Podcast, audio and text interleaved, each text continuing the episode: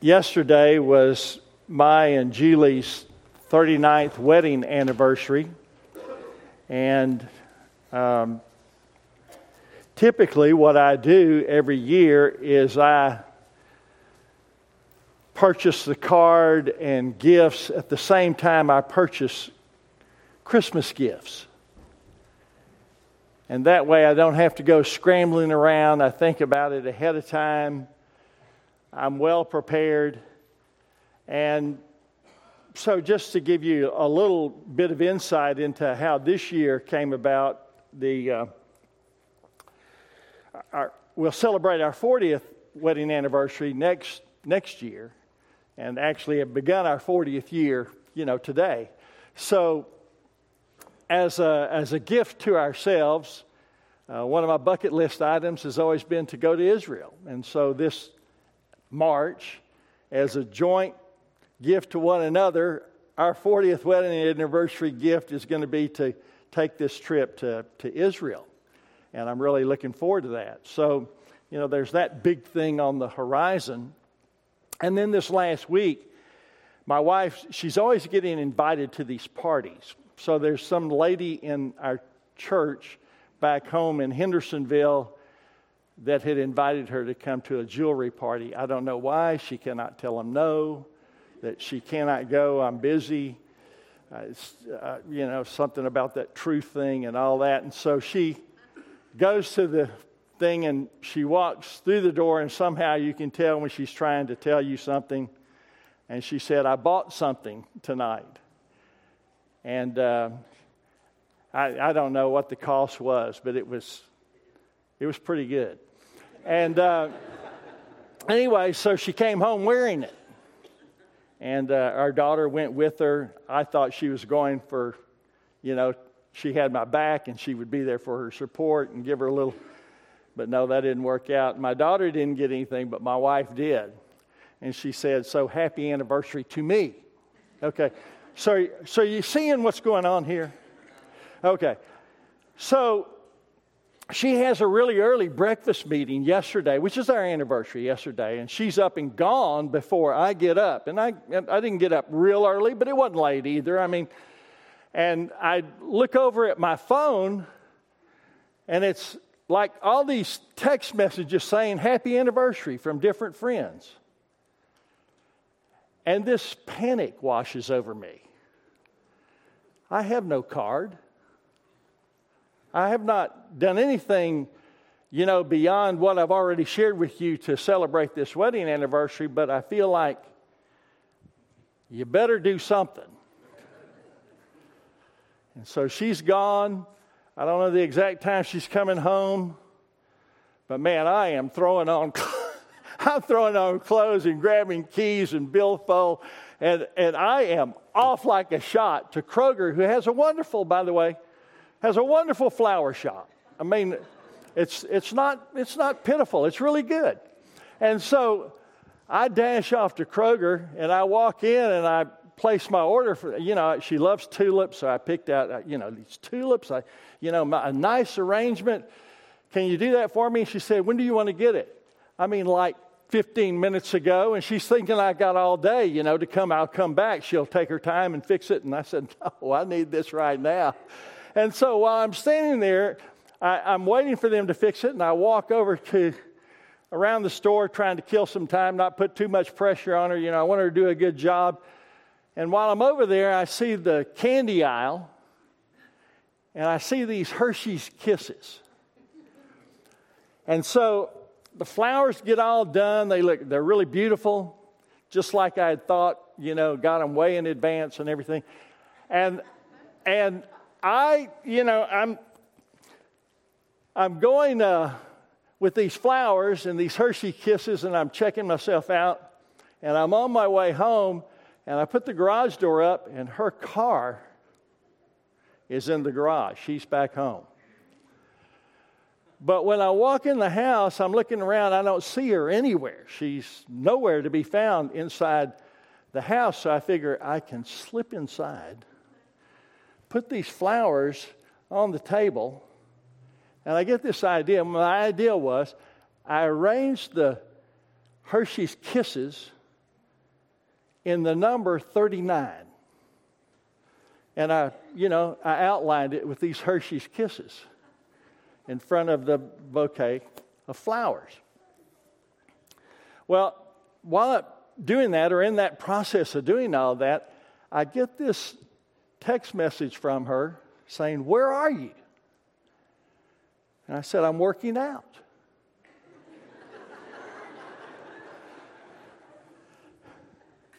and later I told her, she said, Working out? You weren't working out. You were.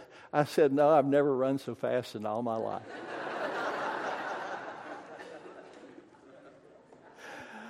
oh, boy, now that is just a big way to tell you that, that somehow, some way, God in His wisdom had a plan that I should be born and that my wife should be born and that our lives would have purpose and He would bring us together and He had a plan for us. And as Andy mentioned earlier, today is Sanctity of Human Life Sunday, where we're joined together with literally hundreds of thousands of believers around our, our nation and many, many, many churches are joining together on this day because on this day, January 22nd, in 1973, the Supreme Court decision on Roe v. Wade uh, was uh, uh, decided in the favor of abortion on demand. And so it put in danger uh, the lives of unborn children. In fact, uh, for uh, that period of time, the most unsafe place to be in America was in a mother's womb. Now, every life has meaning and purpose. And so, what we have in the Bible is we have a warning that I think the principles today that we're going to discuss were excellent principles that should have been also or could also be applied to the observance we had last Monday when we observed Martin Luther King's uh, uh, Jr. and what he did for us and uh, our nation. And so he took action. He didn't just sit there, he did something, he acted. And so we know that this uh, last year, uh, the Supreme Court uh, made a decision, and that decision was to reverse the decision of Roe v. Wade but we know how fragile laws are. And the definition of life does not rest, first of all, we need to understand the definition of life doesn't rest with the government ever. God is the one who defines life. And so, what I want you to hear this morning from God's Word is a warning about knowing when we should do something, but just sitting there and not doing anything about it. And I want you to follow along in God's word as we read in Proverbs chapter 24, verses 11 and 12. It says this Rescue those being taken off to death and save those stumbling toward slaughter. If you say, But we didn't know about this, won't he who weighs hearts consider it? Won't he who protects your life know?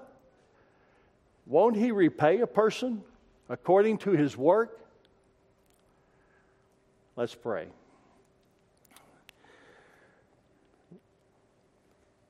Lord, thank you for your word that it's unbiased and yet it always tips in our favor because your word speaks of your love for us, your care for us, your concern for us, your desire for us. And thank you, God, that every time we read anything in the scripture, it's always for our good. It's always intended to bring about your best for us in our lives. And we pray today you would take the Word of God and as only you could speak to the heart of every individual in here. And may it be your voice that is the loudest voice heard this day, that all other voices would drown out so that we might hear you speaking to our hearts. We pray in Jesus' name. Amen. What I want us to do is, I want us to unpack unpack these two verses. And I want to do it bit by bit. I want to, first of all, go back and I want to look together at that 11th verse, if you'll turn your attention to that verse with me, you'll notice that it mentions death. The death that is spoken of in verse 11, it could be physical death, it could be spiritual death. Actually, it could be any other misfortune. But as you read the verse, it's talking about being taken off. Whether it's being, uh, they're being taken off by others or they're stumbling toward disaster on their own, those who are on the path to disaster need to be rescued. That's what it says. Verse 12 says, Don't try to play dumb with God. If you know about something, don't pretend you don't know about it. God knows the hearts of people, He knows what's going on in every detail of our lives. And it says in verse 12 that inactivity is complicity. To do nothing is the same as to agree with something. God can withdraw his protection, the verse says, and repay a person for his or her sinful inactivity. Now let's take it and let's put it together. And when we put it together, what we find is that Scripture is telling us God expects us to speak for those with no voice being treated unjustly, and specifically for those who are in danger of death. If we don't act, Scripture tells us God will hold us accountable. So the question is what must we do? Well, first of all, we must continue to affirm the value and dignity of all human life, born and unborn. I want you to consider some passages with me. First of all, look with me to Psalm 139. And I want you to listen to the psalmist as he speaks to us beginning at the 13th verse, Psalm 139. For it was you, Lord, who created my inward parts. You knit me together in my mother's womb. I will praise you because I've been remarkably and wondrously made. Your works are wondrous, and I know this very well. My bones were not hidden from you when I was made in secret, when I was formed in the depths of the earth. This is the strongest statement on God's prenatal care given in the Bible. How much does God know about the unborn baby growing in the womb? Everything. He's a skilled weaver, and the scripture tells us that, like a skilled weaver, God takes the tiny hands and the legs and he joins them to the body and he forms the heart and then he sets it beating and he watches over the thumb and he makes sure it finds the mouth. Who makes babies?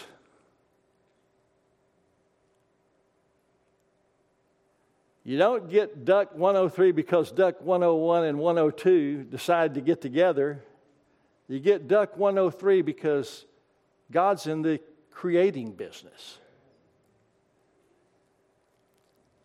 Who makes babies? God does. Now listen to the words of Jeremiah chapter 1 verse 5. I chose you before I formed you in the womb. I set you apart before you were born. Now, what's this telling us? Scripture tells us that when we see we, the unborn, what we ought to see is we ought to see the handprints of God, the fingerprints of God there is creation. And we ought to proceed with holy caution and respect for life. God's at work in the womb, and his fingerprints are everywhere. When anyone touches an unborn child, they're touching the handiwork of God. Now let's look at Luke chapter 1, verses 41 and 44. And I pull out these two verses because it's a conversation and it says in Luke chapter 1, verse 41, a part of a Christmas story, it says that when Elizabeth heard Mary's greeting, the baby in her leaped inside her, and Elizabeth was filled with the Holy Spirit. Verse 44 says, For you see, when the sound of your greeting, now this is Elizabeth talking to Mary, her cousin, for the, you see, when the sound of your greeting reached my ears, the baby in me leap for joy. Now, this is the story of Mary, who was pregnant with Jesus, going to greet Elizabeth, who was pregnant with John the Baptist. And when these two expectant mothers greeted each other, Elizabeth's baby, that was yet to be born, John the Baptist, leaped for joy in the womb. What is fascinating is when you begin to look at this uh, passage in the Greek language, what you discover is that in the Greek language, the word that is translated baby is the word brephos, and that is the same word that is used in Luke chapter 18, verse 15, and passages like where Jesus says, Let the little children come unto me, for of such is the kingdom of heaven. The word baby is brephos, and the same word is used elsewhere for infant. What it demonstrates to us is a biblical understanding that the unborn child is fully human. Who gives life? God Almighty. Who causes the unborn baby to survive inside the womb? God Almighty. Who takes the little hands and feet and eyes and nose and lips and assembles them in the womb? God Almighty. You see, God puts the highest value on human life because God is in the creating business. Unborn children are just as valuable to God in the, His sight as those who happen to make it out of the womb. So, when we wake up in the morning and we think about our lives, we think that, you know, I'm not here by accident. God had a plan for my life. He had His eye on me from the very beginning before there was any of me in existence. And from the very start of my life, everything about my life has been planned out by God. My life has special purpose. Now, though it may be unpopular, what we must do, secondly, is we must continue to speak out. Look again at Proverbs 24 11 and 12 with me. It says, Rescue those being taken off to death, save those stumbling toward slaughter. If you say, But we didn't know about this, won't he who weighs hearts consider it? Won't he who protects your life know? Won't he repay a person according to his work? What it's saying is to do nothing in a time that is difficult is a disaster. This passage asks us to consider the sobering reality. Picture thousands of people being loaded into boxcars on a train and being carried off to the Nazi death camps. This train is a one way ticket to death. The people on this train are headed for mass murder. Now, you and I are standing there, and we see it happening.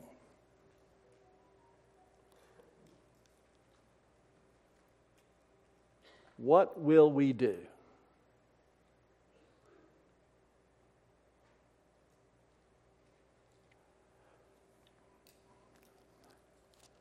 Proverbs 24 is a solemn warning against those who make excuses for not getting involved. It's too messy. People won't understand. I can't risk my reputation like that. What if somebody sees me? I might get arrested. It's not my place to say anything. I can't change the world by myself. Why should I do something? And on and on, what happens is we carry on this argument with ourselves against personal involvement. And slowly, the train chugs out of the station. It's too late to do anything now. There are always plenty of convenient excuses. But for Corrie ten Boom, there was no other way but to act. When she saw the Jews being herded off to the concentration camps, her Christian faith propelled her into action. One by one, she hid these people who were condemned to death, she hid them in her attic. And eventually, the authorities discovered what she was doing, and for her punishment, they arrested her and her family members and gave them the same punishment of those they were hiding. And though they were not Jewish themselves, they were put on the train and headed to the death camp to die along with those they had been hiding.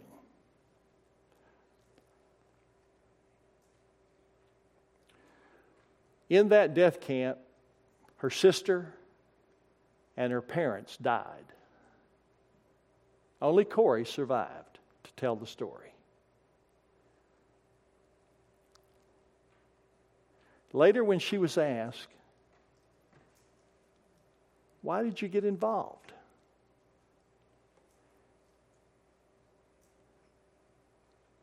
She simply answered, I had no choice. I had to do something.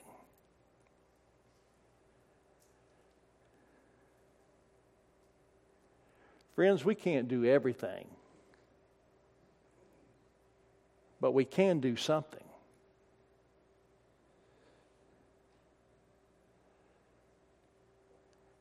And I think back on the life of Dr. Martin Luther King and what his actions cost him.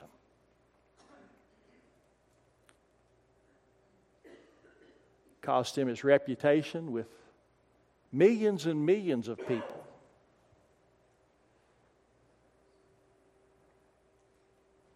But he looked at an issue and he saw it I have no other choice. Corrie ten Boom looked at an issue and said, I have no other choice. I have to do something. I can't just sit here and do nothing. Friends, when the Bible speaks, we must speak. We're not in a popularity contest here, we're in a truth contest. When the Bible says life begins at conception, that God is in the creating business, we have to speak that out. And then we have to put feet to our words. We, we have to take action. There's another thing we must do. We must continue to love all people to Christ, one person at a time. You know, as believers, God has given us a weapon, and it's one of the most underused weapons in the Christian life. The weapon is prayer. We try everything else. We try reason, we try arguing, we try getting ourselves all tied up inside anxiety and getting locked up. When God has given us the weapon of prayer. And this weapon can literally change the world. Listen to what the scripture says. For although we live in the flesh, we do not wage war according to the flesh. Since the weapons of our warfare are not of the flesh, but they're powerful through God for the demolition of strongholds. And we demolish arguments and every proud thing that is raised up against the knowledge of God, and we take every thought captive to obey Christ. People can change. I've changed. If you know Jesus, your life has changed. If you know Christ, your life should be in the process of changing. And the Bible tells us it is in a process of changing to become like Jesus. People can change. And when you get a moment, I want to encourage you to do something if you've not already done it. And if you have already done it, you can speak to others and tell them how it impacted your life. But I want you to take some time and write this down. It's simply unplanned. Unplanned is a movie, uh, a documentary actually, about the life of um, Abby Johnson. And if you don't know who Abby Johnson is, she was the head of Planned Parenthood. But Abby Johnson changed. She saw what was going on and she changed. People prayed for her. People loved her.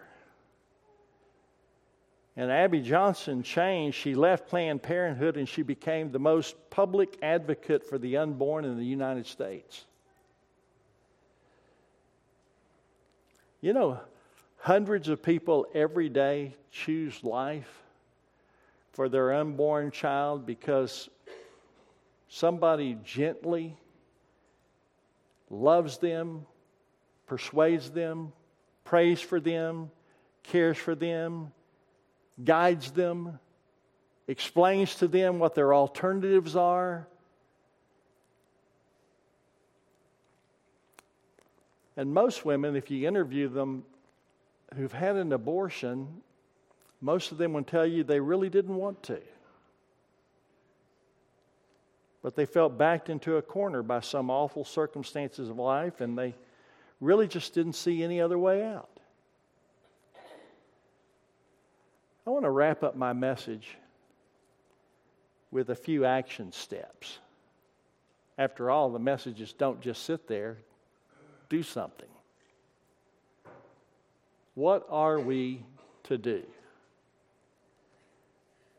Number one, we need to fast and pray for America. Friends, the problem isn't that God has stopped listening, it's that his people aren't calling on him. Jesus, when he was tempted by the devil himself, said, Man shall not live by bread alone, but by every word that proceeds from the mouth of God. When we evaluate our lives, you know what we find is that we are among the most self absorbed people in the world. We have everything, we have access to so many things, so many privileges, we have access to food, we have access to shelter. We have access to money, rights, privileges. We are the most self absorbed people on the planet.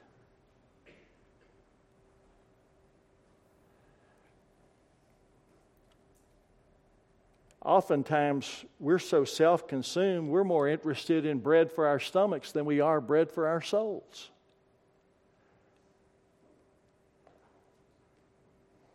That's not an amen, that's an oh me.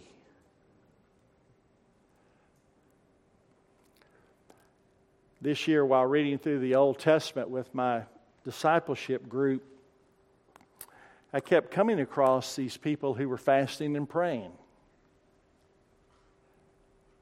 And I realized that this has been something that Jesus talked about often. Jesus didn't say if you pray, Jesus said when you when you fast, when you pray, when you give. Jesus assumes we will fast and we will pray. And I looked at my life and I saw this as one of the most neglected spiritual disciplines in my life. And I know when you're fasting, you're not supposed to tell people. In fact, You're supposed to just go on as normal, not let anybody know about it. But it, it led me to make a, a commitment. And this year, every Wednesday, every week, I'm fasting and praying. I want to see God work. I don't want to see just what can happen if I do my best. I need God's help to do above and beyond what I can do, even when I do my best. I want God's best.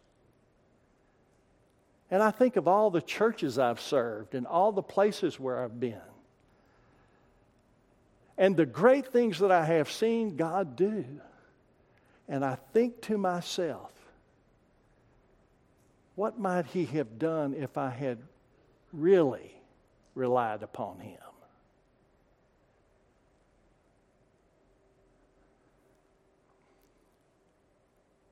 At the end of the day, fasting is a way to say to God, what this world has to offer really doesn't matter to me. What do you want? You do what only you can do, God. That's what we need. What might happen in your marriage if you fasted and prayed? What might happen in our church if we fast and pray? What might happen in our pastor search if we fast and pray? What might happen if we as a church hit our knees and say, We're tired of doing church, same old, same old, as best we can based on our talents? Listen, this church is blessed in incredible ways. Where's the power of God?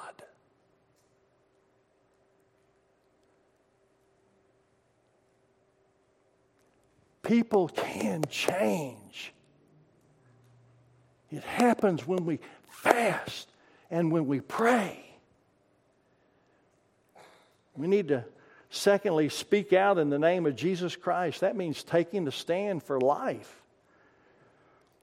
Whether it's on the off, it's in the office, it's on the job, it's in the classroom, in the neighborhood, when we talk to friends, when we talk to loved ones, wherever we go.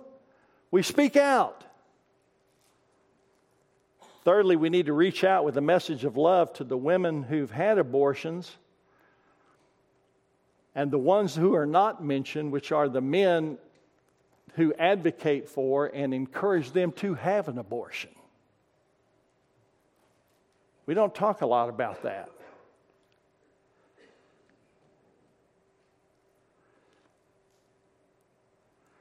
Well, Pastor, what about freedom of choice?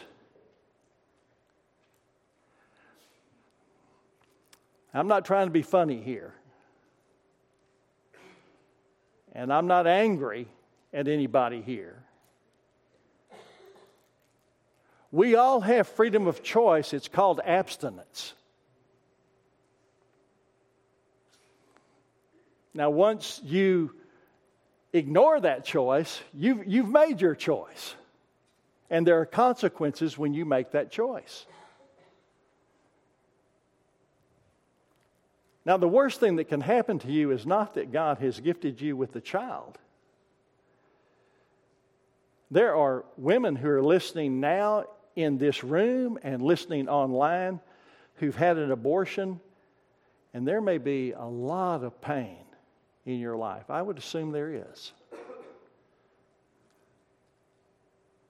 You may have felt trapped or pressured into it, and maybe you had a boyfriend who got you into trouble and then he walked away. Maybe you knew what you were doing, but now you feel the moral ramifications of your decision.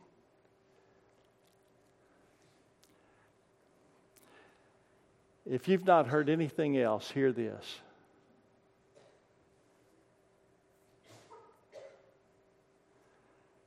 We don't condemn you.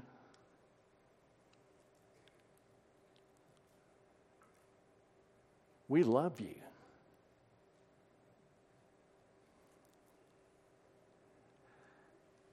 We love you and we want to share with you the same love that God has shared with us in Jesus Christ.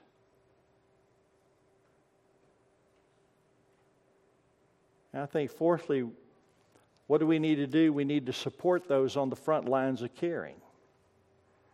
As Andy mentioned this morning in our opening credits, it includes the crisis pregnancy centers, the adoption agencies, the foster parents, and those taking in unwed mothers.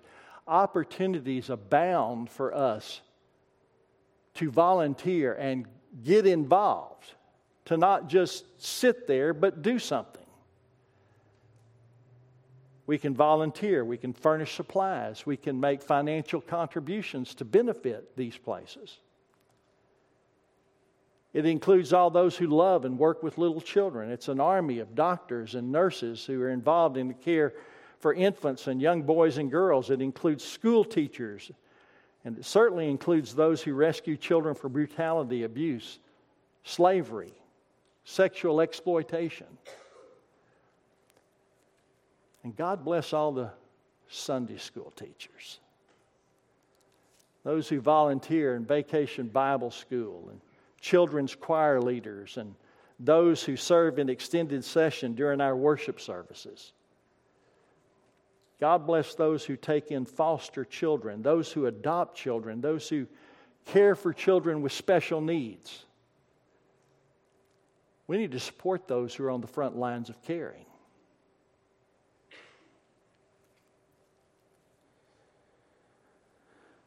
A football game has been described as 22 people on a field badly in need of rest and 80,000 people in the stands badly in need of exercise.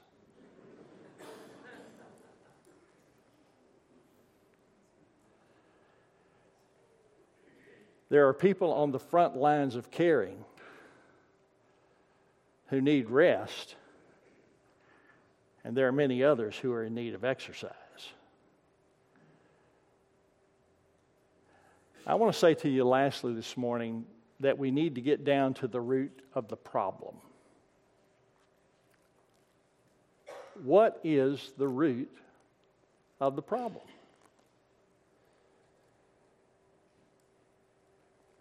We need to practice sexual purity and teach it to our teenagers and children by example. How do we do that?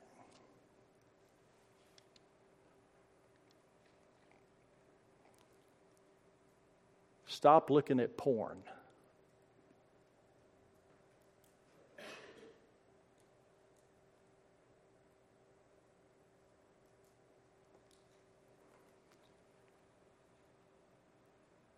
When programs come on TV or movies are released where sexual misconduct is made light of, a joke. The more and more we expose ourselves to that, the less and less sensitive we become to the Holy Spirit's conviction that that's not God's best.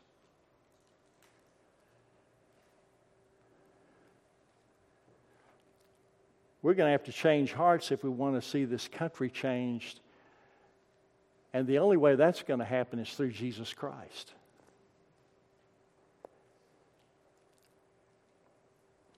And so, what we need to do is we need to keep on loving others,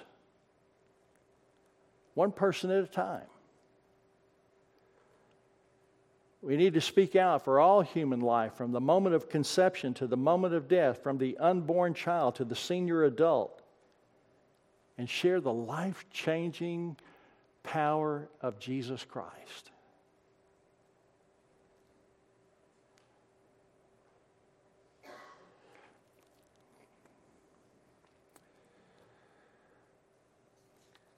I don't think I've agonized over any message I have ever preached more than I did this one. And I'll tell you why. I don't think it's to my credit, but I'm not an issues preacher. I just preach the word. And my favorite way of preaching is let's just take a book and work through it. You know what I found out when you do that? It touches on every issue. And that's my approach. So you cannot imagine how uncomfortable doing something like this was for me.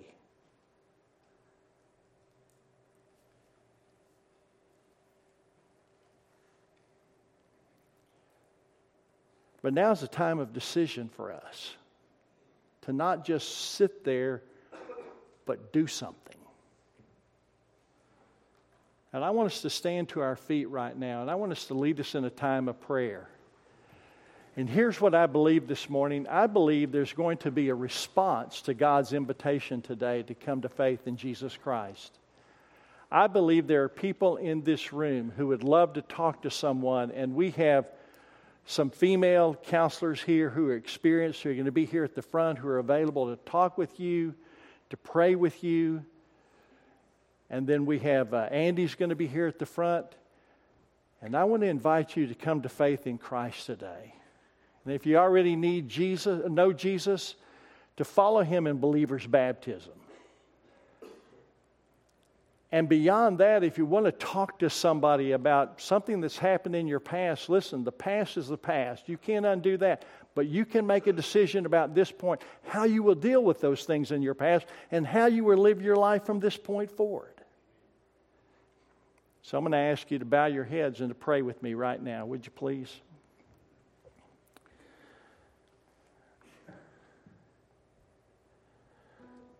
Abortion is a sin because we know that the Ten Commandments, the sixth commandment says, Thou shalt not murder. But I want to tell you this it's not an unpardonable sin. You know, there's no person in this room who has not broken one or more of the Ten Commandments.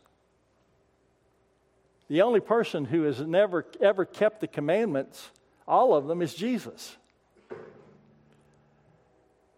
And he came into this world and he kept those commandments in obedience to God so that he might be a, a sinless sacrifice for us, that he might give his life for us as a sacrifice on the cross, a perfect sacrifice. The Bible says all have sinned and come short of the glory of God. We all have sinned. That puts all of us in the same condition. It applies to you whether you've had an abortion or not because we're all in the same boat. We're all driven to the cross of Jesus because that's our only hope of forgiveness. It doesn't matter what your past is, it doesn't matter what you've done or where you've been. If you're struggling with guilt because of an abortion or any other sin, wouldn't it feel good to be clean today? You need to know that God loves you, that He's never stopped loving you, He never will. And today, if you hear Jesus knocking on the door of your heart, open the door and welcome Him in. I'm going to pray, and then after I pray, we're going to sing a hymn of response. I expect there's some people in here who are doing business with God. Maybe today would be the day you come forward and talk with someone about your need for Christ or talk with somebody, just ask for prayer, encouragement. We'd like to give that to you and show you how much we love you and care for you. Let's pray. Father, thank you so much for having a plan for our lives, for bringing us into this world that we're not just floating on the wind without purpose but that, Father, you died on the cross for us because every person has value, that you have plans for us. And the value you place on our lives is felt and seen in the death of Jesus on the cross, that you loved us so much that you were willing to send your one and only Son to die for our sins, that through believing in Him, through confessing our sin, admitting our need, admitting that we can't save ourselves, but that we're hopelessly lost. Father, thank you for Jesus dying on the cross in our place and taking our punishment that we deserved. And today, Lord, we want to profess our faith in Jesus. and to follow Him and to let others know that we're following Jesus. That could be your decision today. Andy's going to be here at the front, others are coming. Would you come right now as we sing right now? First verses, you come right now.